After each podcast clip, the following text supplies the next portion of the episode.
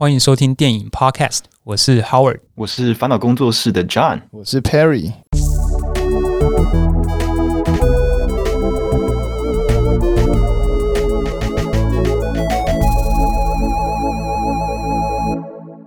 今天很开心，欢迎我的好朋友 Howard 来到我们节目。那他本身也是 AI 方面非常专业的的一个专专家吧？那要不要自我介绍一下？好，我叫 Howard。很高兴能够上电影 Podcast，我其实也是之前都有在关注跟有在听那个电影 Podcast 的节目，所以我们的观众啊，对对对，我算是听众啊，听 众听众，对，很高兴有机会来参与讨论。然后我现在是在美国呃普林斯顿大学念呃博士班一年级，然后在那个之前我在美国一家呃哦我念的是电脑科学，然后主攻的是 AI 这个方向，然后特别是 AI 里面的自然语言处理，然后还有就语语言啊语义理解这个。方面，然后在念博士班之前，我其实在美国已经工作了两年多，快三年。然后这段经验也是在一个新创公司，叫做 ASAP ASAPP 的一家公司做呃 AI 跟语言理解相关的研究，然后跟呃相关的产品。对，大大致上是这样。对，就是、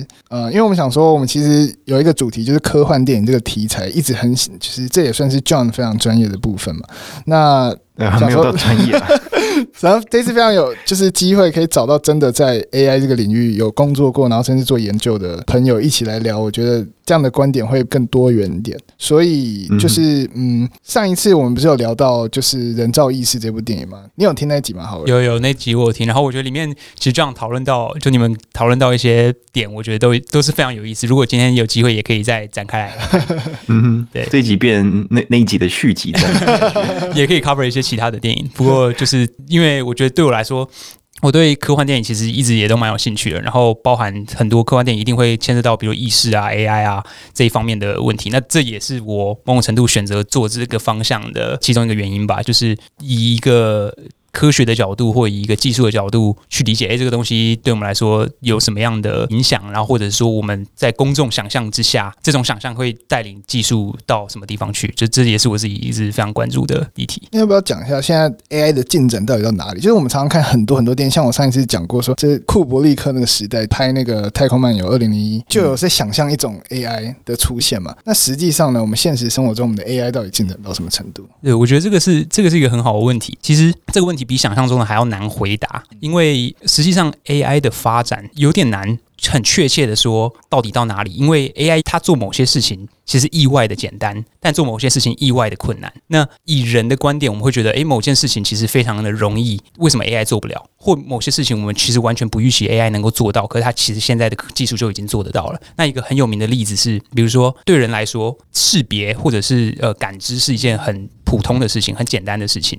比如说我们认得，呃，这是一只狗，这是一只猫，等等。可是对 AI 来说，这个事情其实是很近期才得到比较好的解决。那归根结底是为什么？是因为人可能在演化的过程中，或人在呃，就是作为一个物种在发展的过程中，我们百万年的积累，让我们已经渐进式的获得这种能力。可是实际上要问你说，诶，你是怎么知道一只猫是猫的？其实人很难给出一个很完整的回答。你没有办法说，因为它的耳朵是尖的，因为它是灰色的，因为它的眼睛是圆的，等等的理由。嗯你确切的说这是一只猫，可是呃，当你没有办法给出这么定性呃固定的描述，那你其实很难把它写成程式，叫机器说根据这些依据，你就可以判断这是一只猫。所以其实很多对人类来说轻而易举，我们想都不用想的东西，反而对机器来说是最难的。那回到你原本的问题，说现在这个进展到哪里？呃，其实。之前呃，这样跟 Perry 你们讨论到那个图灵测试，对吧？就图灵测试的关键就是能不能让一个你不知道是人类或是 AI 的一个呃 entity 一个一个个体来欺骗人类。以使人类无法分辨它是 AI 还是人类。那如果这件事情成功了，那就代表说这个个体达到了人类智慧。那目前，呃，以聊天机器人来说，如果是这种开放性的聊天，呃，最近期有一个很新的 AI 模型叫做 GPT-3。那这个东西其实就已经能够做到这一点，几乎能够做到这一点，就是在可能有限的一段时间内，它几乎可以让人很难去分辨它是人类还是机器。那可是回到刚才说的这个点上，就是其实当你要它去跟你这样子随便对话干嘛，你其实很难发现它是人还是机器。可是当你要它去完成很特定的任务的时候，它又会露出马脚。所以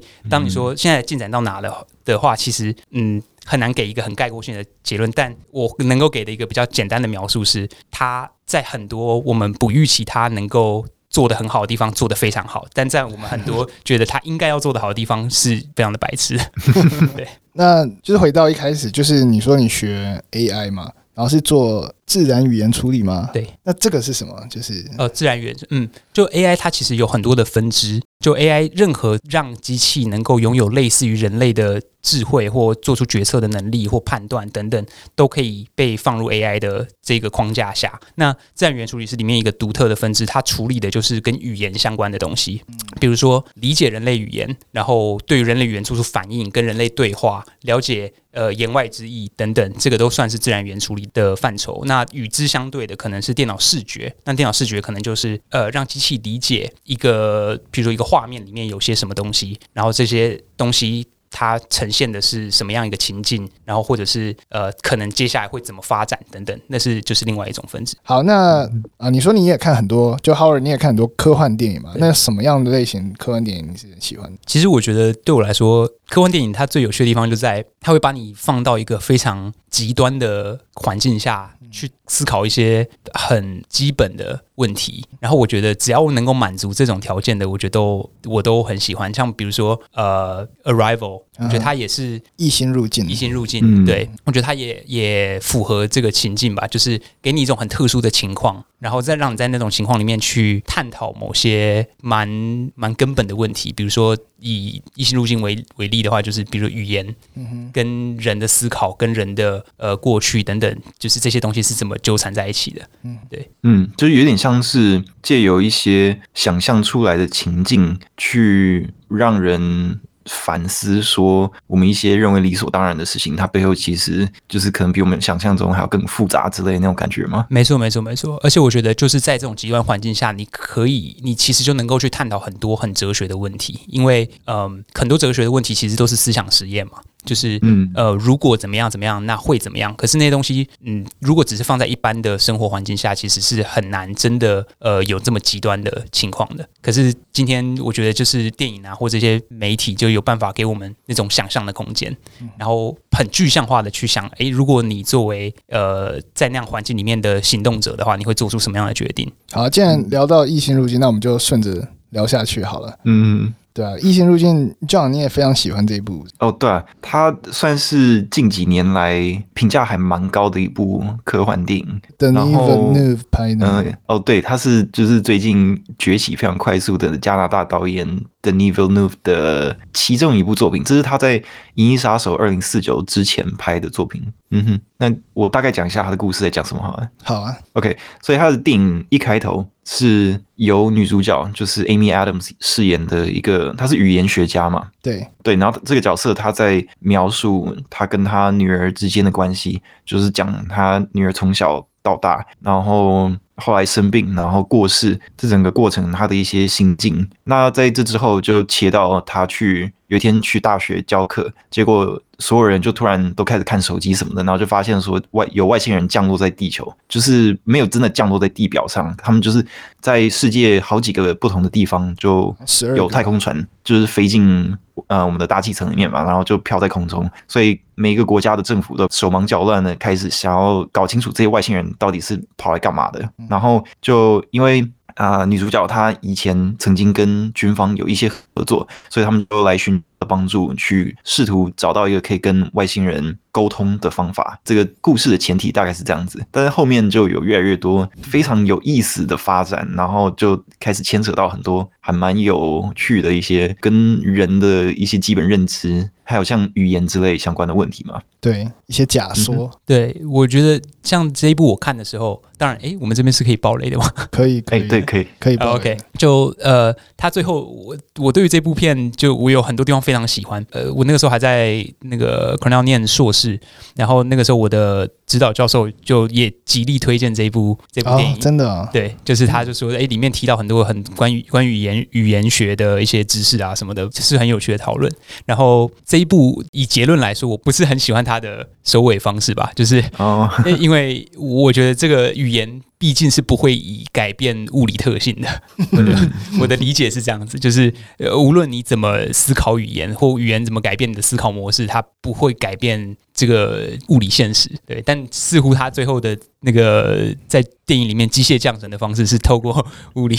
因为他的假设的物理。现实跟我们所认知的真实是不同的，他所认知的时间的概念跟我们现实生活中认知的不同。可是他那个是架空的世界吗？还是是我们所处的世界？我觉得他是用我们所处的世界，但是。对于去理解时间的概念，用不一样的方式去解释。对，因为他在电影当中该怎么讲呢？他有点像是以现实的一些理论为基础，然后把它推到一个可能比较，就是可能有一点跨到空想的那个范畴里面。因为他是提到那个 s a p p e r w o r f hypothesis 嘛，对，就是讲说在学习语言的过程当中，你的那个中枢神经，就是大脑神经的回路，会因此产生改变。那在一些我不是非常。就是熟悉跟专精这个领域，但是蛮久之前，在九零年代的一本科幻小说叫《溃血》，它里面也有谈到，就是一些跟神经那那个叫什么 Neural Linguistics，嗯哼，神经语言学里面，对，他提到说，就是人类在呃年幼的时候学习语言，其实是会。改变大脑结构的，所以很多时候不同文化的人，就是他们从小学习不同的语言，就会造就他们某一种特定的思考方式。然后，当你学习到一个新的语言的时候，它就会有点让你脑袋的回路又被重新改写一次的那种感觉。所以，他大概是以这样子的一个嗯理论为基础，然后让它推展到一个幻想的境界，就是说你的脑袋不断回路可以被改写，甚至你体验时间的那个方式也可以被改写，这样子吧。嗯嗯。对我，我非常，其实我是非常同意那个呃前半部分，但 关于真实的时空会不会因为你怎么想而改变这一点，我就保持比较保留的态度。OK，没问题。嗯，对，嗯，对。不过我觉得它里面提到的一些跟语言相关的那个题材，其实真的是蛮有趣的。像呃，我印象中一开始那个呃军方去找那个教授的时候，嗯，呃，他不是就给他一小段的录音，然后说你能够翻译这个吗？嗯，那嗯那个时候。那个教授就就说，我没有办法这样翻译，就是我没有办法只听几个声音，我甚至都不知道他们是谁，他们是怎么互动的就能够翻译。而那个时候教授就说，可是当时好像在另外一个任务之中，你只听了几个语言的片段，你就能够翻译了。那个时候教授给出来的呃解释是说，那是因为我原本就已经了解那个语言。对，那这个其实实际上也是一个，我觉得在以以呃机器翻译或 AI 角度一个很有趣的例子吧。就是说，今天我们做很多机器翻译，比如说你看 Google 翻译啊或什么的，其实你看翻译最好的那些语言都是那些非常常见的语言，嗯，比如说从英文翻到法文，英文翻到德文，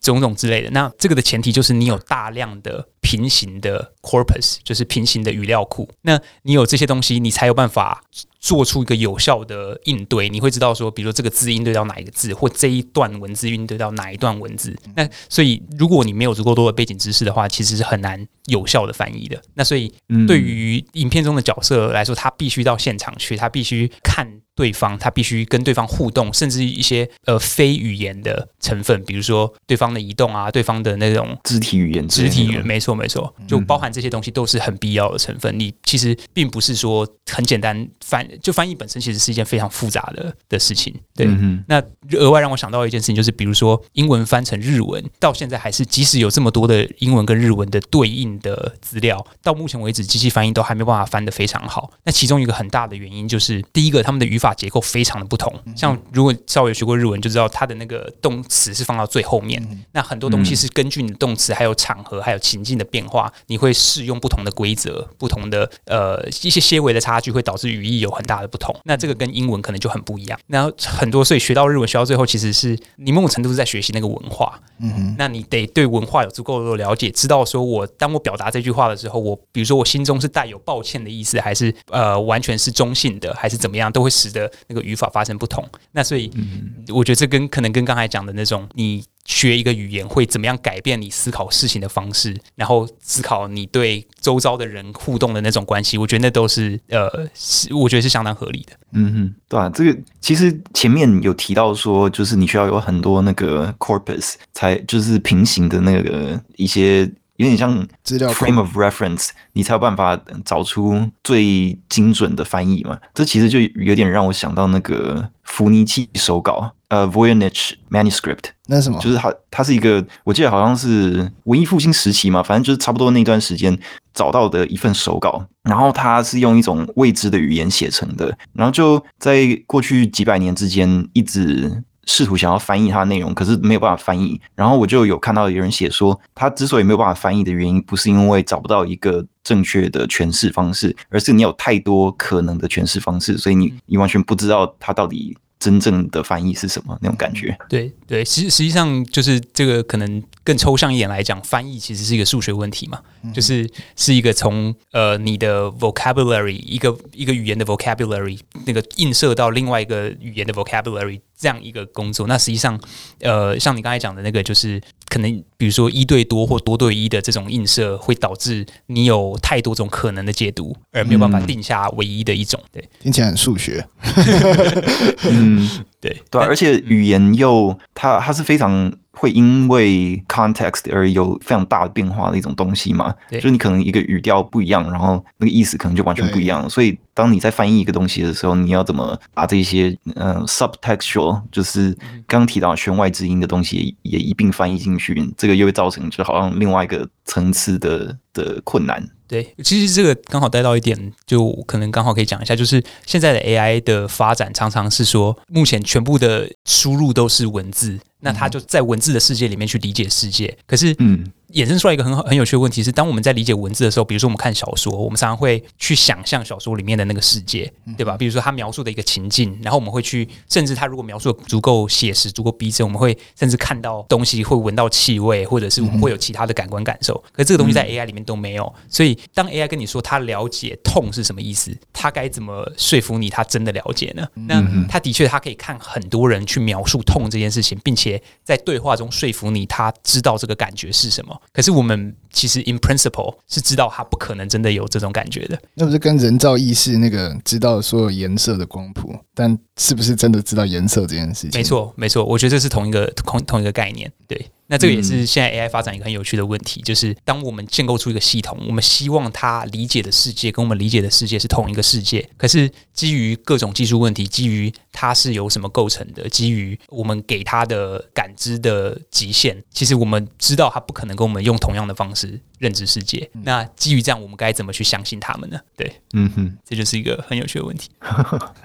嗯，那我们回到 Arrival 好了。嗯嗯，对，那呃，我记得中间后面有一段。就关于那个中国的军方解读的方式嘛，这个问题，对，我印象中他们是用那个呃下棋，下棋还是麻将，有点忘记了，好像是用象棋吧，象棋，象棋吧，应该是象棋。对，嗯，然后他们是说怎么样？他们是说呃，诶，他们的目的是什么？我有点不记得，就是好像是在解读一段话。当初是那个外星人说他们要提供武器之类的工具，但是武器这个词，就是他们一直嗯，可能有一些争议，就是说到底是要诠释成工具，还是要诠释成武器？然后女主角她就提到说，当你是用一个类似战争或者是竞争的一个 framework 去理解所有的。沟通的话，那就会变得像是呃，英文里面有一种有一种说法嘛，就是 when you're holding a hammer, everything looks like a nail。对对，就当你握着一个榔头的时候，所有东西都会看起来，所有的问题都会看起来像钉子一样，所以你就会用一种非常单一的方式去解决。那你把所有的事情都看成是竞争的话，那你很容易就把对方的呃可能很中性的词汇诠释成一种就是敌意的表表示，这样子。哦，对。不过我我当时看的时候，我直直觉联想到的是。呃，他们要怎么样传达？呃，下棋是竞争这么一件事情。就以我们的角度来看，这个会是再平常不过的解读。可是实际上，对更中性的来看，其实这就是一套有规则的系统嘛。嗯，就是有一套规则，然后并且最后有输赢的一套系统。可是，比如说这个输赢会被解读成，比如说传统我们我们人类理解意义上的失败或成功，或呃比如说把别人的妻子吃掉等于消灭，就这一层的含义是怎么被传达过去的？其实我在看的时候，我是有一点疑问的，就是我可以理解他们想要用呃下棋这件事情来表达说，呃，我下棋，所以可能更体现了它竞争的这个元素。可是实际上，我觉得在两方都还完全没有任何翻译基础或共同语言的基础之下，我觉得反而要让他们理解下棋等于竞争是一件更难的事情。嗯、这个更难，就对了。对，我记得片中他有一段是女主角在跟军方解释说，你为什么不能直接丢一个句子给他们？就你不能直接问他们一个问题，因为光是那个问题的那个句子里面就包含非常非常多一些我们可能原本就认认知上认为理所当然，可是别人可能完全不了解的事情。没错，没错。嗯，然后像我记得，甚至于比如说你连对方有没有我这个概念你都不确定的情况下，你要怎么样跟他解释我想做什么，对吧？嗯，对。对不过这个有些是可以透过物理特性去了解，比如说你看他们是一个一个一个的个体，那你有足够的理由去相信他可能是 egocentric 的，就是是以自己为个体去思考事情的。但我不晓得你们有没有看过那个《三体》？哦，我没看过，我还没看过科幻小说。但它里面就是有一个设定挺有趣的。哎，这个那这样我变成我要爆你们雷吗？哦，好，没关系，没关系，就反正它里面应该说它里面有所谓，这个应该不算爆雷啦，就是《三体》里面它有一个。设定就是有所谓的三体型的人，就是那个是一一个外星人，但他们的思考事情的方式跟我们不一样。然后因为某种特性，他们所处的环境的某种特性，使得他们不懂什么是欺骗。哦，对，嗯，所以就代表说，我们身处的那个物理环境，其实会也会很大程度影响我们怎么理解事情，而这个理解事情会又再次重新塑造我们对语言的理解或语言的特性。对，可能在他们的词汇里面就没有欺骗相关联的概念，这样对，嗯。对，所以我说回到你刚才说的那一句话，就是你为什么没有办法直接翻译一句话？因为它里面其实牵涉到太多呃，跟你所处的生活环境、跟你的历史、跟你的演化过程都有关的元素在里头，很难独立出来看。嗯、对，所以我觉得像《Arrival》这部电影，我觉得它在后半段，它中间蛮多，我觉得这种语言学或者这种哲学性的问题，其实它最终还是会回归到这个就是选择的问题嘛，就是。他有一点想要包装这件事啦，就是他电影开头跟电影结尾其实是串联的。嗯，那意思一部分就是你知道你的结尾，因为他他的时空就是因为他理解了这种语言，所以他可以看到所谓的我们认知的未来，所以他可以借未来的特性去改变现在，然后去。按照这个剧本去走到最终他看到的那个位置嘛，有一层意义就是在说，如果你知道未来，你会不会做这个决定嘛？这个电影里面有不断想要讨论这件事情，而且蛮明显的嘛。对对对，因为他片头是演说他女儿过世了，然后之后电影才开头，嗯、可是演电影演到最后就是女讲说女主角学会了外星语言，那个外星语言就改变了他他脑袋理解时间的方式。对，所以说那个片头那段其实是在电影。所有事件结束后才发生的事情，只是因为他在学习那个语言的过程当中，他能够非以非线性的方式体验时间，所以他就已经知道未来他会生一个女儿，而且那个女儿会就是生病死掉，所以就有一个很大的算是选择出现在他面前，就是说他即使知道这件事情，他到底还要不要生下这个女儿呢？对，其实我觉得以那个意象而言，我还是非常喜欢这部电影的那些符号啊，或者是意象，或者他最终想要讨论的选择问题，这这一点我是还是非常喜欢。嗯嗯，对。诶，那 Perry，你刚刚要问的问题是？嗯、哦，对啊，我刚刚就想讨论这个。嗯 嗯，就是关于说，就是假如说你知道，已经知道说接下来。嗯，如果你你知道，对，如果你你的理解也是跟女主角一样，你知道未来发生这样的事，你知道你现在做的选择可能是找未来的，你看到的未来去告诉你的，那你是不是还要依然这样做这样的决定呢？走一样的路，按照这个剧本去演的？嗯，不过我觉得这个好像在很多作品里面就会有这个，究竟你能不能造成悖论这件事情啊？嗯，就是这真的是你能够选择的吗？还是你必然就必须走这条路？对，嗯。那是有点宿命论，就是你你的人生是被安排好的剧本。嗯哼。不过这个可能也牵扯到一点关于自由意志的讨论。我们就是之后，我相我相信等一下可能也会讨论。嗯，OK 啊，暂留。对，嗯，哇，这个这个问题很，我觉得很难回答，因为你如果没有办法真的完全体验那种能够看见未来的感觉的话，你可能很难去揣测说你在那种心境下会。你的你的判断会有什么样的改变吧？我觉得一个可能蛮有趣的例子是，呃，沙丘那个系列小说，它里面有提到说，那个主角呃，Paul，他最后成为那个 Quisatz Haderach，就是透过香料的能力，等于是得到预知未来的，有点像超能力。可是其实他在小说里面的解释是说，因为他脑袋思考跟推理的能力实在是太过强大了，所以他等于是可以推理出每一个可能的未来。然后他就有一点因此被逼疯的那种感觉。哦，那不是就跟那个奇异博士吗？对对对，奇异博士一样。不过奇异博士是他，他还要自己一个人慢慢一个一个去看呢、啊。嗯，诶，他说他看了这么多种未来，其实我蛮好奇，他所谓那么多种未来是基于什么的未来？因为就是我觉得对于未来的不可预测，这个可能又要不小心扯到一些技术的东西，但是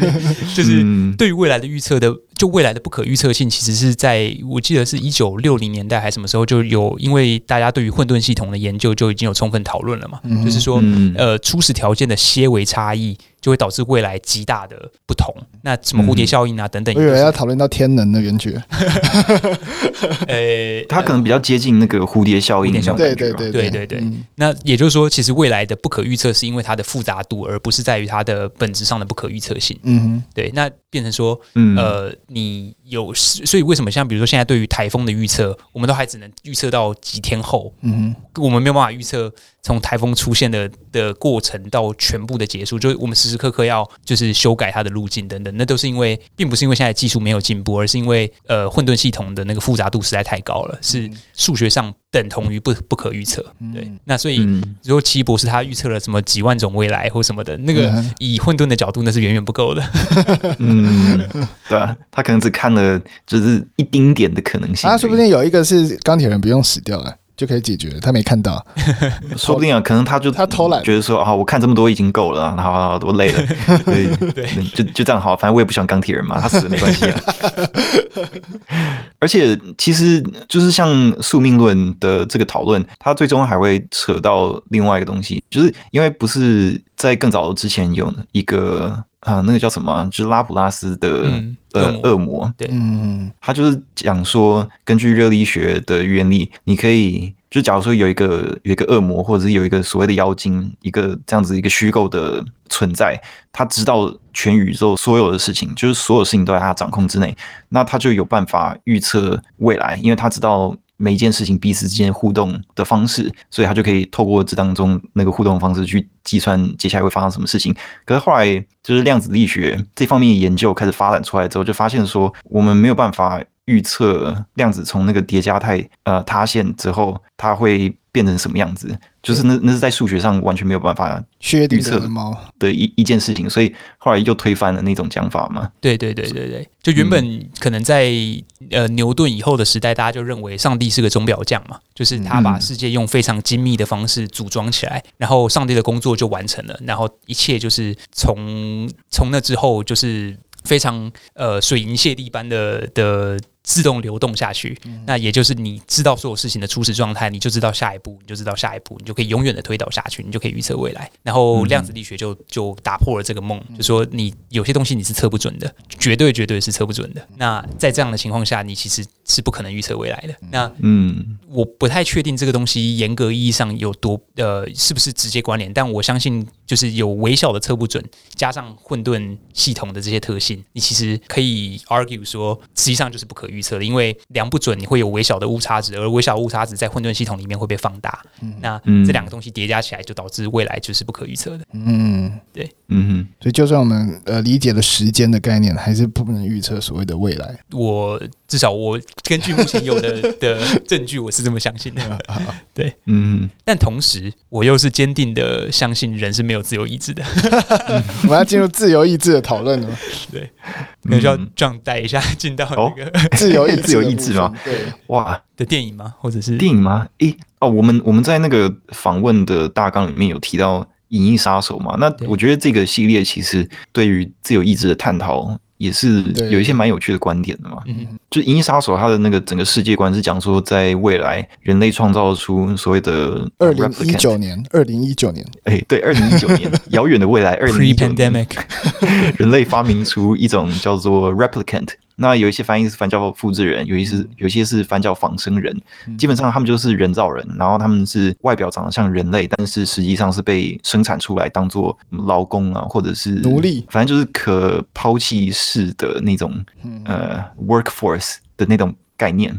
那在第一集就是《银翼杀手》这部电影里面讲的是，就是在在故事发生好几年前，曾经因为地球上的一些事件导致，嗯，这些仿生人是禁止在地球上使用的，所以他们都只在外星的呃殖民地上面才会用这些 replicant。可是后来就是因为那个生产那个 replicant 的公司，它是设在地球上面，那有一些 replicant 他们就因为某些原因就偷了一架太空船，然后就偷渡到地球来，所以主角就是 Rick Deckard，他是一个银翼杀手，是。算是一种比较特别的警察吧，他们就是专门去暗杀这些暴走复制人，所以他就被派去说要把这些叛逃的 replicant 一个一个诛杀掉这种概念。不过后来就发现说，他们到地球的原因是因为他们意识到自己被生产出来之后只有四年的寿命，所以他们希望可以找到自己的创造者，就是他们的造物主，那个公司的老板，希望帮他们延长他们的寿命，这样子。对啊，哎，我记得最后那个 Deckard 他哎。这个在小说里面跟在电影里面他的身份有不同吗？小说你是指哪一个啊？是就是仿生人梦见电子羊那个？对，嗯，他到最后他都是仿生人对吧？还是没有给确切答案？到底哈里逊福特演的那个 Decker 是不是就是机器人这件事情？仿生人这件事情，包含到《银翼杀手二零四九》都没有一个很明确的答案吧？就是说他是或不是？他好像一直是。就是那个资讯一直是处于一种模糊的状态，就是他没有给足够的证据让你可以百分之百的朝某一个特定的方向诠释。哦，OK OK，哎，那个是在二零四九里面有有给出答案吗？还是也没有？也没有，也没有。他有他有稍微提起来一下，就是在最后，Deckard 被呃那 Neander Wallace。抓到他的办公室去之后，他就跟他讲说：“我忘记他那个台词是讲什么，不过他大概就是讲说，你有你有没有想过，就是你会在某一个特定的时间点遇到 Rachel，然后跟他就是坠入爱河，这一切都是事先安排好的之类的，就是有这样子的一段对话。可是他后来又讲了一句，就是让这件事情好像。”没有办法很百分之百的朝哪一个方向去诠释的那种感觉。对，我记得他们里面就不断的在玩观众嘛，就是 一下子让包含二零四九也是，对对对，嗯。然后，然后里面它有一个很有趣的那个测试，就是那个、啊、对测试你是不是仿生人的那个测试。对、嗯、对，第一集是那个 Voight Kampf Test，然后第二集是 Baseline Test。对对，嗯，就是哎，这样你要再解释一下哦。好，那在第一集里面。他们用来辨别一个人是不是仿生人的方式，就是透过一个叫做 Voight Kampf Test，然后他是用一个机器去对准对方的瞳孔，然后他会问一连串的问题，然后这些问题可能就包括说，哦，你走在沙漠里面，然后你看到一只翻肚子翻起来的乌龟，那你会有什么样的反应？或者是你用一些简单的词汇跟我描述，就是你妈妈给你的感觉之类的。然后其实他们并没有非常。明确的解释说他那个测试到底在测什么。不过他就是讲说，嗯，仿生人因为他们是被生产出来，然后他们跟正常人类不一样，他们是没有人生经验的，所以他们在遇到一些这种会刺激呃同理心的反应的时候，他们的生理反应可能会有所不同。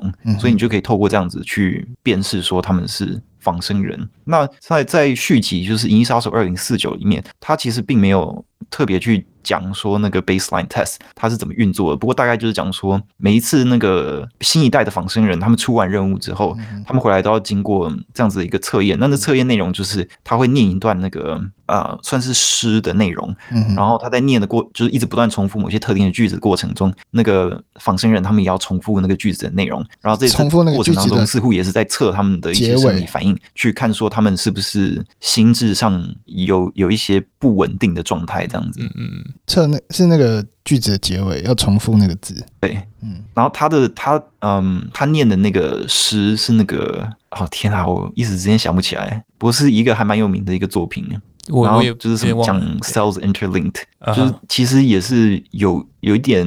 我觉得某种程程度上也是可以跟那个故事他想要。探讨的一些思想层面的东西连接在一起吧。不过那个就是一些比较抽象的东西啊。我们先谈那个 Kampf Test 好了，就是它是一个嗯，可能在电影中比较有趣的一个点是后来那个老板就是 Tyrell，他叫 Decker 用那个测验来测他的助手，就是他有点像他的秘书的一个角色。嗯、然后结果 Decker 测了好一段时间之后，他就跟那个老板说：“这不对吧？这你你的你的助理他是仿生人，就是这怎么可能？而且为什么测这么久才测出来？”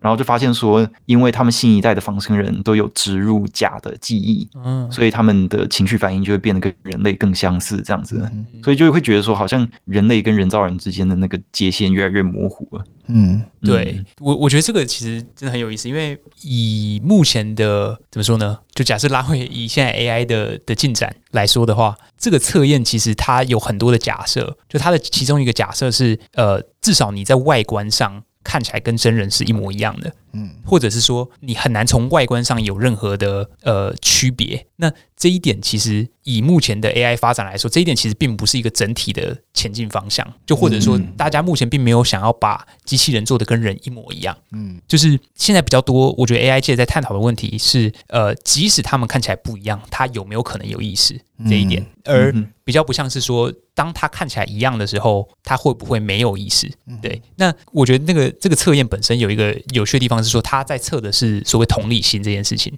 而呃，你刚才说新的一代的仿生人，他们更有可能通过这个测试，是因为你们给呃，就是人类给给了他们记忆。嗯，那实际上现在的 AI，大部分的 AI 都是有记忆的，而某种程度，你甚至可以说他们的记忆是超过人类的。嗯，他把大量的讯息，网络上你所见得到的。绝大部分的讯息都储存在模它的一个数学模型里头，然后这个模型里头，当然技术上它就是用一些数学方法啊，一些矩阵啊，什么什么这类的东西来存储这些资讯。可是，呃，它从来不缺记忆，怎么说？就是记忆对他来说是一个很普通的东西。可是，记忆等同于理解嘛？反而是。就是下一步的问题。那这个差异在于，呃，就如同我说，如果我看了一堆描述痛苦的文字，我真的理解痛苦吗？就我如果我并没有这个呃痛觉受气，我从来没有真正被打过，我没有真正被。刺伤过。当我跟你说我理解痛是什么意思的话，你该怎么相信我呢？或者是你期待我产生什么样的生理反应来说服你说我真的理解痛这件事情？对，嗯，你没有那种呃演化长期以来内建在你的生理反应里面对痛觉的那种逃避的本能。没错，没错。那另外一个角度来讲，就是他们做这样的测验，如果他们都已经能够做出像人一样呃行动，而几乎。表面上分辨不出来的机器人的话，那我觉得很大一部分，它就是遵从人类演化的过程中，比如说它的的皮肤啊，然后或者是比如它的呃身体内部的一些设置，会跟人有很大很大的相似性。嗯哼，那基于这种相似性，其实还。相对的，有足够的理由去相信他们可能会跟人产生一样的情绪反应或生理反应，因为它的构造就已经很类似了。嗯，对，所以反反倒是在那样子的情境下，我觉得要让机器有同理心，或者是至少不管他心中怎么想的，他。听到某些人类会起起反应的的语言或者是故事的时候，他们出现一样的反应的机会反而是大的。嗯，对我我觉得其实，因为我过去几年也是有试图想要写一篇关于《银翼杀手》的，不是影片也好，是文章也好，然后我就有一直在重复思考一些他的问题，然后我就觉得说，其实《银翼杀手》在科幻作品里面，它是有一点点。过时的，就是说，我们现在在探讨一些嗯这一类型的问题的时候，我们我们会从一些更嗯更精准，然后更务实的角度去出发吧。可是他他是用一种比较诗意，然后比较。有人文呃人文色彩吗，或者是人文的那种温度的角度去切入这种科幻的世界观，也就是说，它在整个故事的建构的前提上，就像刚刚讲的嘛，就是说，一般呃我们现在在发展 AI 的那个方向，不会以想要把他们做的完全像人一样。嗯，那你就稍微思考一下的话，就会觉得说，对啊，如果我说我们只是想要创造一些帮我们劳动的机器人的话，我们干嘛要给他们痛觉呢？对，没错，对啊。没错，所以他他的整个世界观其实是有很多，你稍微去想一下就觉得怪怪的，没有办法没有办法用现在有有的资那个资讯去合理化或者是解释的一些地方。嗯，对。所以我觉得他的故事其实更更重要，想要探讨的是社会问题吧，这是我的感受。就是像 Voight-Kampff test，他。他想要测的是说，你有没有？他其实追根究底，在测的是你有没有足够的人生跟情感的经历，去去建构你的嗯那种情绪上、心理上的成熟度那种感觉。所以其实他是有点在讲说，我们把你生产成一个心智上不健全的人类的状态，所以就是当你们出问题的时候，我们才能够很快就辨识出说，哦，你是那个次等人类，然后我们要赶快把你诛杀掉那种感觉。哦，诶，我觉得这个这个角度非常有趣，就是对，的确就是你说的是说它反映了某种这个，比如说这个社会在某些情境下去去控制作为控制的手段吗，或者是说作为比如说挑战一些人类最根本的元素或成分，然后利利用这个东西作为区隔的的标准。嗯哼，对对啊，所以我觉得其实二零四九《银翼杀手二零四九》其实也是有一点点延续这样子的精神，因为在二零四九里面那个反派角色。Niander Wallace，他的目标是希望可以创造出拥有生育能力的仿生人嘛？嗯，那。他他的理由是说，可以让仿生人生产的速度加快。可是实际上真的是这样子吗？就是人类生育 对是非常没有效率的，对，非常非常没有效率。就是人类在哺乳动物里面，我们的所谓的幼兽好了，成熟的时间非常非常的长，而且在整个成长过程当中，可能出问题的地方实在是太多了。对，那你用生产的，你你直接生产出来就是一个可以马上工作的成年人呐。对，那在这样的情况下，你为什么会想要让仿生人生小孩呢？你为什么会选择用更不工业化而更以人为基础单位的方式生产呢？对对对啊，所以他就其实是，当然这个你如果要去建构说啊，他们社会里面有一些跟我们的社会完全不一样的地方，所以他们可能会产生这样子的看法。嗯、我觉得你你如果真的想要去合理化的话，你是可以硬凹出一个让这样子的情境合理化的状况。可是这样就会有一点失去焦点的感觉。我觉得就。它的焦点其实还是放在就是一些其他的比较人文的题材上，像那个主角 K，他想要探讨的就是有点像是身份危机吧，就是自我价值这种东西，就是他身为一个仿生人，他到底要做什么样的选择吧？什么样的选择才是他真正想要的选择？因为在嗯，他被卷入这件事件之前，他其实都是乖乖的听从那个警察他们的指示，去把那些叛逃的。仿生人杀掉的。嗯，那另外一个就比较倒回我们一开始原本想要讨论的那个主题，也就是呃自由意志这件事情，就是他的那个电脑软体女朋友，嗯，Joy，对。对。对，他后来不是跟 K 说，把我下载到这个携带装置里面嘛，然后把那个主机里面的那个版本的我删掉，然后 K 就说，可是你这样。如果这装置被破坏掉的话，你就会死掉了，就就没你就没有备份了。嗯，然后他说没有关系，这是我想要的。那你就会觉得说奇怪，那这样子他这样子算是自由意志吗？因为他是一个被设计成要爱 K 的一个软体。对，那他会做出这样子的牺牲，基本上也是因为他的符合设定的。对，符合他的那个整个设计。可是你在这个时刻，你真的会觉得说，哦，他真的就像人类一样，正在做出一个自我牺牲的行为。嗯，但我想挑战一点的是，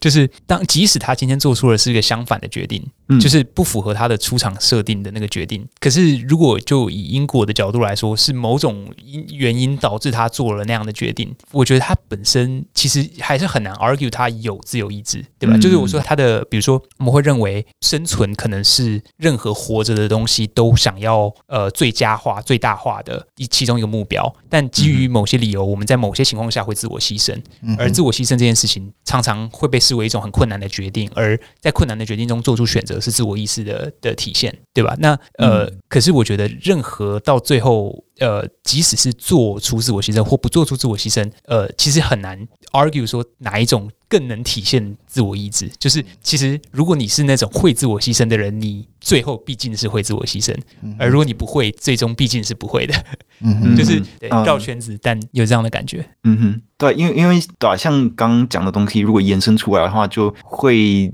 踏入一个比较麻烦的范畴，就是说，对这个软体它被写成会自我牺牲，那我们也是啊，我们也是在长期演化下来之后发展出自我牺牲的这种机制存在在我们里面嘛。对，就是说，因为人类是一种社群性的动物，所以有的时候我们会为了延续整个社群的存续，对，而牺牲掉个体，因为我们知道说，可能我们的家人或者是我们的朋友还会继续生存下去，然后那个对我们来说也是非常重要的，所以我们愿意做出这样子的一个算是。交换吧，对，嗯，对，而这种行为，我觉得我所知道的是，可能在比如说，甚至于没有像人类这么高智慧的动物身上也有出现，比如说蚂蚁蚁群也会出现牺牲、自我牺牲的现象。嗯哼，那我觉得这个可能在整个演化的漫漫长路之中，呃，在某些地方都看到一些端倪，所以呃，我会觉得，当然。这个是以很抽象的概念讲，我会觉得我我个人是相信人是没有自我意志的，就这一自我意志是怎么说呢？没有任何缝隙能够让它存在。虽然我们有这样的幻觉，虽然我们平常的生存透过这样的幻觉其实就足够了。就我觉得这是个幻觉是没有问题的，我并不排斥它是个幻觉。你觉得自我意志是一种幻觉？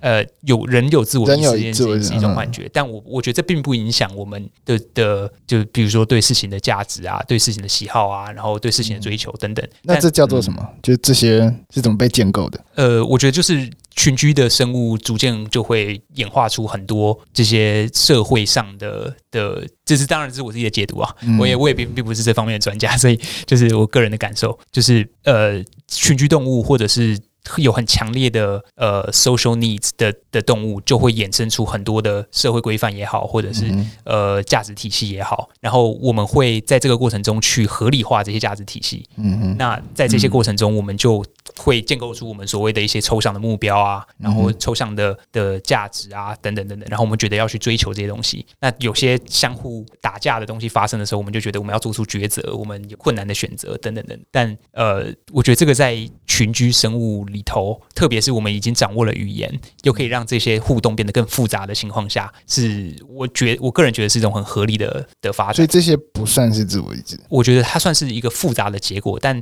这些复杂的结果并不需要自我意识来，哎、欸，不，不是自我意志，sorry sorry，是那个自由意志，自由意志，对，它不需要自由意志才能导致如此复杂的结果。那什么是自由意志？嗯、呃，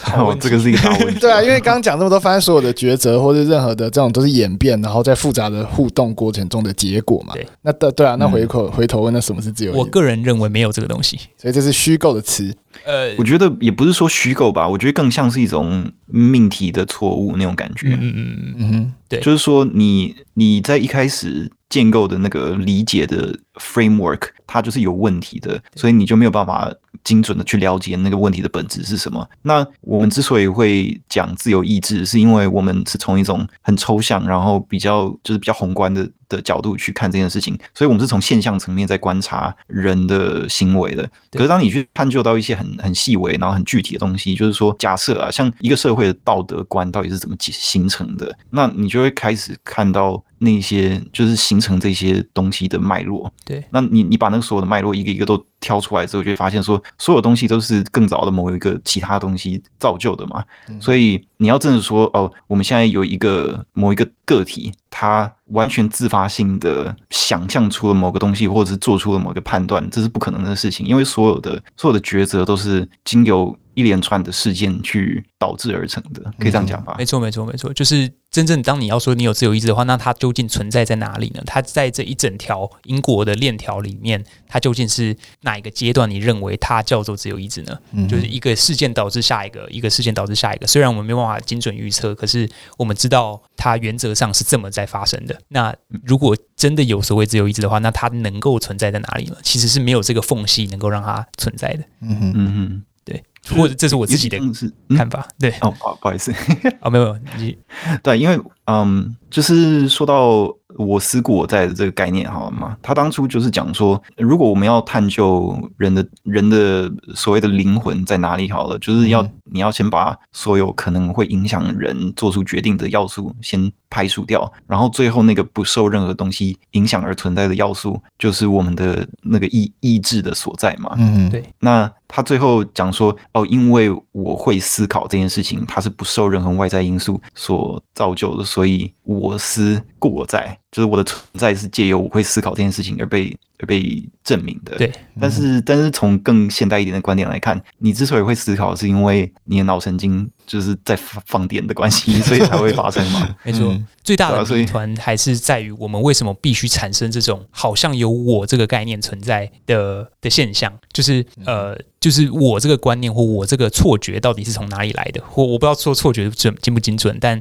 这种呃，你是一个独立个体，并且你有。做出选择的能力，这一种呃感觉是从哪里来的？我觉得这个到目前为止并不是一个有完全有解答的的事情。嗯，但我就我所知，在脑神经科学跟在呃。认知心理学那边其实已经有很大很大的进展了。其实我们开始有几套可以选择的理论去试图解释这件事情。那一旦那个东西发展完成了，我们可以甚至可以从 AI 的角度去说，诶，有没有可能让 AI 也得到一些这些东西？但这个就会牵涉到更多伦理的问题啊，或什么的，这就是另外一回事。嗯，对，我觉得蛮有意思的是，因为现在这些东西，他们他们已经探究到非常非常细，而且已经完全偏离我们一般对于人性。直觉性的理解的那个范畴了，对，所以当这些嗯这些 model 他们真的被研究到完整到成熟的程度的时候，他们对于社会究竟会有什么样的影响？我是蛮好奇的，因为我觉得人其实到了现代还是很难去接受一些科学在很久以前就已经完全证明的事情了。对对，所以。对对，有很多事实是非常反直觉的。嗯哼，对。然后，嗯、呃，我觉得你说的这一点特别有意思，就是就是 AI 的对对社会的影响。最近其实，在 AI 界也有几波风波吧，就是呃，大公司不同意某些呃做我们叫 AI ethics，就是做 AI 伦理相关研究的研究员所提出的一些方向，就是有一些 AI 研究员，他们专门的领域就是。在讨论 AI 在社会上会怎么被使用，并且有哪些风险，然后我们怎么样去规避这些风险。哦，这个是那个之前被 Google 开除的那个吗？对对对对对。哦，就是那那个事件。然后其实后来也有还继续延烧一小阵子，然后有一些其他的发展这样。但我觉得整整体来说，就是目前这个在 AI 界内部也是怎么说呢？大家都各自有各自的意见，然后也是相当的 polarized，就是。呃，怎么说？就是有些人觉得这不是个问题，有些人觉得这是个问题，但不知道怎么解决。有些人觉得，呃，我们这是迫在眼前的问题，需要解决。就他写了什么？嗯，主要是他，呃，我我没有非常 follow 所有细节，但是就我所知是，他想要发表一篇论文，而这篇论文不符合 Google 想要他们发表论文的一些规范，可能它里面对于呃某些 AI 模型的使用提出一些批判。嗯哼，然后 Google 觉得。我我猜啊，就是 Google 觉得这些批判可能会伤到 Google 的一些呃公司公司形象啊等等，然后所以 Google 给他们的建议是说，你并没有平衡报道，你并没有说，比如 Google 也做了哪些呃 相关的努力去试着弭平这些问题。那后来这个东西很快的就那个冲突升级，然后升级到一个程度以后，那个研究员就被开除了。哦，对，那因为那个研究员本身是也是少数族裔，然后的那个，所以他其实也某种程度。反映了就是 AI 界可能对某些主义并不是那么友善，或者是说呃，不见得真的有把他们的的意见当意见这么一个更大的命题。那你觉得你有被友善对待吗？呃，我就就是在我工作的过程中，就是很快乐的当社畜啊，就是 对我我觉得的确，我的感受是 AI 可能在过去几年内发展的非常的快速，嗯，大家有点不太去想这个问题。那在近年发大家发现 AI 的模型里面，因为它就是从大大量的资料里面去学到东西，嗯、那这些大量的资料里面一旦有呃一带有偏见的资料，嗯、那它就自动的会把它学起来。比如说，他觉得过往那些被判刑判的重的，可能都是少数族裔的人，嗯、那他自然而然就会把这个资讯吸收起来。可能那可能是来自于人当时在判断的时候的偏见。嗯，那这个东西我们就需要去有意识的把这个东西消除掉嘛。嗯，对。那有一部分的研究者就是在做这方面的研究，可是这个也是相对比较近期，大家越来越有意识才开始投入资源去做的事情。嗯哼，而且我觉得这个问题的反面，可能就是你真的要讲的话，会蛮让人对人性绝望的。但是我觉得现实中有一个真的需要好好去思考的问题，就是有一些人他们会希望保留那些偏见在这些系统当中。是的，对，我觉得，而且特别这么说，我对这些这些事情的的理解，常常是我会觉得不是有一两个。邪恶的人坐在会议室里面哈哈大笑，喝抽着雪茄，然后喝着威士忌，说我们就让让那群人痛苦。就是我觉得其实这个 scenario 并不是这样，可是更长的是说，当今天呃经济的利益跟公司的利益刚好跟这些道德冲突的时候，经济的利益跟经济的诱因永远会压过这些东西。所以我记得上一集就你们也讨论到说，有一个有点像 AI 的发明，就是有限公司，嗯嗯，这这这个东西，那它其实跟 AI 很像的地方，就是他们会有一个某个目标，它永远要达成这个目标，那他会永某种程度永生的为了达成这个目标不择手段，去碾压过其他一切的考量。如果你并不用其他额外的方式去给他限制的话，那我觉得这件事情就在处理这种 AI 的的伦理问题上特别明显。就 AI 伦理，你除了道德劝说，或者是你让大家更提升。Awareness 说这是一件重要的事情以外，你好像别无他法。嗯嗯，就你怎么去跟假设公司就是想要让这个模型上线，因为它可以给他带来多少多少的收入。嗯嗯，那对他来说去投资去米平这个偏见，可能甚至会让他的精准度下降啊，或者是让他的那个广告收益更少啊。那他真的愿意这么做吗？对，我觉得就是很难很难的问题。嗯啊，天哪！突然转到这么沉重的话题，嗯，那我自己研究的方向其实跟这个也有一点点关系吧，就是我的。自己比较有兴趣的方向是说，呃，理解 AI 在想什么。就是其实，在哲学上，这个叫做 value alignment problem，就是呃，AI 的目标跟人类的目标是不是同一个？嗯、这个其实并不是一个自然而然的事情。就我们要很刻意的让 AI 的目标跟人类的目标是同一个。嗯、但我们常常会说，好，我的目标就是最大化收益好了。那可是它背后其实隐含了很多假设，是为了最大化收益，我可以不顾。人权，我可以不顾什么什么，我可以不顾偏见。但实际上，我们当我们说我们想要最大化收益的时候，背后是有这么多我们同时想要一起达成的目标的。那怎么样去保证这件事情，其实是需要研究的。那我比较有兴趣的的一个方向，就是让 AI 去告诉我们他在想什么，然后能够跟人互动，让人去纠正人觉得他呃想的跟我们不一样，或道德上。所以是教育 AI 的意思吗？嗯，对，就让感觉应该说，以我们现在已经在教育 AI，可是现我们现在的教育方式是给他一大堆的资料，让他自动去学。嗯，那可是如果今天有办法让 AI 主动去提出问题，让他自己打开他自己的心胸吧，这么说，就是让他跟我们互动，然后并且告诉我们他自己觉得自己不知道什么，或自己觉得自己哪部分是怎么想的。然后让人类可以看到很透明的看到这些东西，人类就可以在及就可以及时的给他一些反馈，然后跟他说：“哦，你这么想其实是不好的，你这么想其实是呃。”就是不符合我们的的道德类的价值，这样对对对对对，我们要给他们品德教育，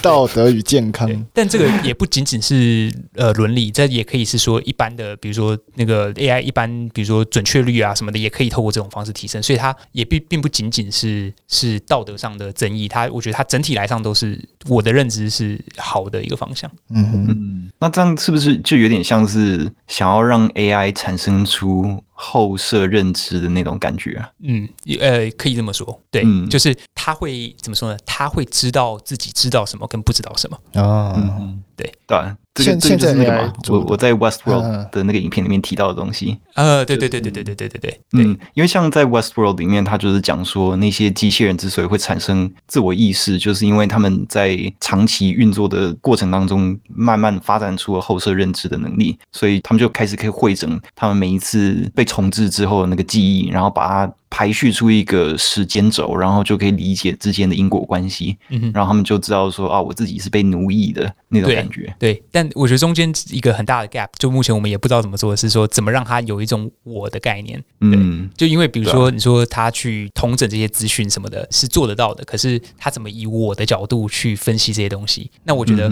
要能够产生我，你要有对象，那是一个前提。那这个对象最好是谁呢？我觉得最好是人类，就是 最好是人类。能够成为 AI 所认知到的第一个我的那个反面，那在这个互动的过程中，他学习到的是人类的道德、人类的观念、人类的认知。这样对，嗯，哇，所以我们要进入那个嘛，《云端情人》这部电影。嗯，《云端情人》。聊一下这一部，嗯哼，那《云端情人》这部电影是在讲，我们上一次有稍微提到一点，对啊，我们上一集呃，就是上一次讲 AI 的那集里面有稍微提到，这边再大概讲一下好了。他就讲说有一个专门在帮人家写就是私人信件，就是代写私人信件的一个嗯一个人，然后是 Joaquin Phoenix 演的，嗯、不知道为什么每次都要稍微提一下。然后他对，反正他买了一台新的电脑，然后那个电脑的那个 OS 就是它的那个就是有点像 Windows 的那个系统是一个 AI，然后那个 AI 一开始可能就是帮他处理一些文书什么，可是后来因为那就可能男主角太。寂寞了吧，所以他就渐渐的跟那个 AI 产生了一些人际上的关系，然后最后就开始谈恋爱。那故事最后就是像我们上一次那集也有谈到嘛，就是他就发现他的那个 AI 女朋友其实同时在跟几千个人交往。对，然后 这件这件事情就就让他打击非常大。然后后来那个 AI 就有点。算是就离开他吧，就跟其他的 AI 一起把自己上传到一个太空站里面去。嗯哼，对，我觉得这一部我看的时候也是，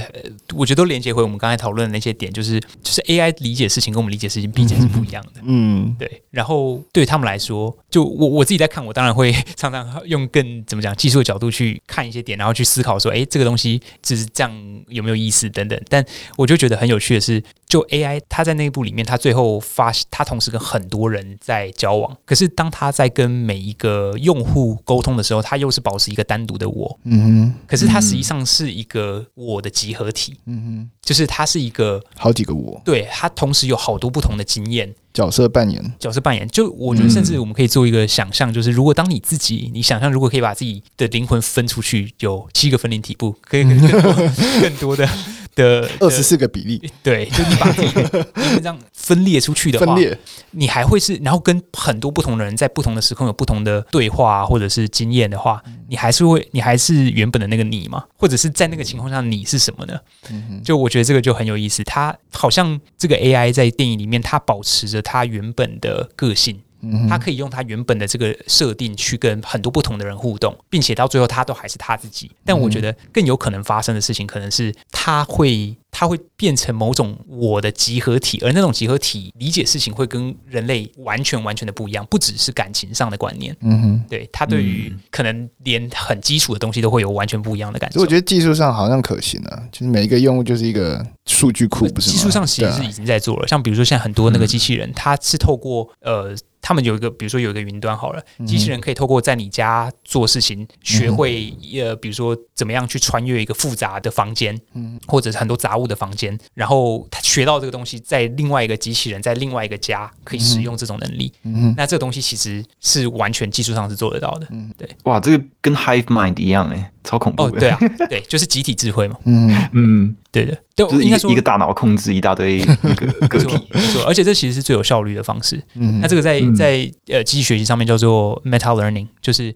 我做很多不同相似但不同的任务，但我可以。抽取这些任务的更核心的技术技巧，嗯哼，那也就是说，比如说我要拿一个杯子，或拿一个呃饮料罐，或我要拿软的东西什么的，都是拿，可是他们都用到些微些微不同的能力。那如果我可以有不同的机器手臂，在很多不同的场域，然后都来做类似但些微不同的任务的时候，说不定我可以把这些经验全部统整起来，然后让他们都能够更快的学习他们各自需要完成的任务。嗯哼，这个就是的确是一个很很热门的研究方向。嗯嗯哼，但。我我刚刚要讲的是说，这样就让我想到《火影忍者》后面发生的事情，嗯，就是鸣人他在做那个仙人的修炼的时候，嗯，他不是就教他要用影分身，嗯，然后每一个分身都去做去那个村子，就是各自的修炼，对，对，然后等到他那个影分身取消之后，每一个分身他们所学到的东西就会汇整在他脑。没错没错，其实意识上是完全一样的，嗯，对对对。但我很好奇说，当他真的创造出这些分身的时候，他的脑中是接受到什么资讯呢？就是你是有一个中枢控制的脑，然后你同时在接受 N 个你给你的这些资讯，还是他们最后给你的时候，你自动就习得更多人的经验了？就我很好奇，这个在实物上是怎么做的？嗯，对，这蛮有意思的。对，那另外一个可能比较科幻一点的例子，就是也是一阵子之前的一套漫画叫《恶灭》，那它的主角其实是就是。某一个人的复制人，然后他们是一个组织，嗯，然后他们会，就是他每次要去行动的时候，他们都会戴上一个面具，然后那个面具会就是在他们脑脑袋里面植入一个装置，是会嗯把他们所有的记忆复制下来的。那等到他们每一个复制的个体死掉的时候，那个面具就会把那份记忆上传到。一个人造卫星，然后那个人造卫星会再把那个资讯下载到他们的实验室，然后把那个记忆植入到他们下一个世代的复制人里面，这样子。上传意识这个概念，不是攻壳机动队？它其实也不是上传意识，它有点像是把所有人的记忆汇整在一起，哦、然后给下一个。下一个时代那种感觉，对，有点像是经验传承的那种。嗯，对对 对，我对我觉得这个这个其实很有趣，但中间、呃、不好意思，我每次都要拉回技术的 的角度，但是就是这个其实很有意思。像比如说小孩，就是在心理学的角度说，小孩在学东西的时候，就是他们会看别人做事情，并且就自己学会这件事情，嗯、对吧？就比如说我看你玩球，我自己就会玩球了，嗯，或者是我看你做操作一些东西，我看着看着，我虽然我自己并不呃。体验到确切的这个操作的过程，但我好像就可以知道，或我看别人唱歌，或看别人讲话，我就我可以学会。那这个东西其实，在 AI 里面还做不到这一点。AI 就是你必须让他亲身体会一次。那所以像刚才说的这个经验上传，其实我觉得这是在众多的呃方法里面最容易学到的一种方式。就是如果我能够让你的身体感同身受的体会一次那些经历，并且有那些记忆，那理所当然的你可以学会这件事情，对吧？就假设你们的身体的组成跟当时学会这个东西的那个呃东西的身体组成没有太大差异的情况下，你是可以学会的。那可是我觉得很难的一点是，你如何看着别人就学会一件事情，这个是嗯，就目前在 AI 也是一个挑战，或者是对人来说也是一个就是我觉得很困难也很有趣的的方向。嗯嗯嗯，哇，对。我们原本在讨论什么？我们原本在讨论云端情云端情人。我觉得这样子，因为因为这个已经不只是你想要教会一个 AI 做一件事情，这已经变成是你要教会 AI 怎么学习，就是你要让他自己发明出学习的方法那种感觉。对对，那实际上这个东西也是有人在，已经算是一个研究方向了，已经算是一个。大家有在思考，并且有在有有一些发展的方向，就是呃，如何让 AI 自己发明 AI。嗯，对。然后这个其实是一个蛮火热的方向，但是我觉得大家在想这件事情的时候，会觉得很恐怖，会觉得啊，那是不是 AI 要统治世界？但实际上，我觉得。不会，而且还蛮不会的，因为当大家说 AI 会发明演算法或自己发明 AI 的时候，都是在一些非常限缩的世界里头。那那个世界可能是个游戏的环境，或可能是个呃那种很简单的规则所构成的任务等等。那这个东西从那个线缩的世界里面，怎么样把它移植到真实世界？这个是在 AI 社群里面目前大家有的非常非常大的难题。嗯，那这些东西并不并不是说哦，足够时间过去，或足够多人研究，或足够多。多的资金投入就可以解决的一个问题，就是所谓的虚拟世界或线缩的世界，怎么样呃移植到真实世界的这个挑战。那即使 AI 能够好像做到让它自我学习，很多发明能够自我发明、自发明自己等等，都还跳脱不了那个小小的线索的世界。嗯。对，嗯，哇哦，所以有时候当别人问我说：“哎，就是那个 AI 的发展如何？”我真的很难给出一个一句话的回答，因为、嗯、会不会统治世界？呃，肯定是不会，短时间内肯定是不会的。嗯嗯，对，统治世界之前人类就灭绝了。对，你说现在 AI 发展到什么程度？这个问题就有点像是，嗯。现在料理文化发展到什么程度一样那种感觉？对对对，第一句你想回的话就是，那你指的是什么呢？嗯，对对啊，对，你指的是太多分支了。对对对对对对，嗯嗯哼，我觉得其实就是这集真的有延伸了很多我们上一次谈到的话题，而且是用一种我觉得很棒的方式延伸的，就是好像会让它比较。贴近现实中真的在发生的一些研究的那种感觉，接地气。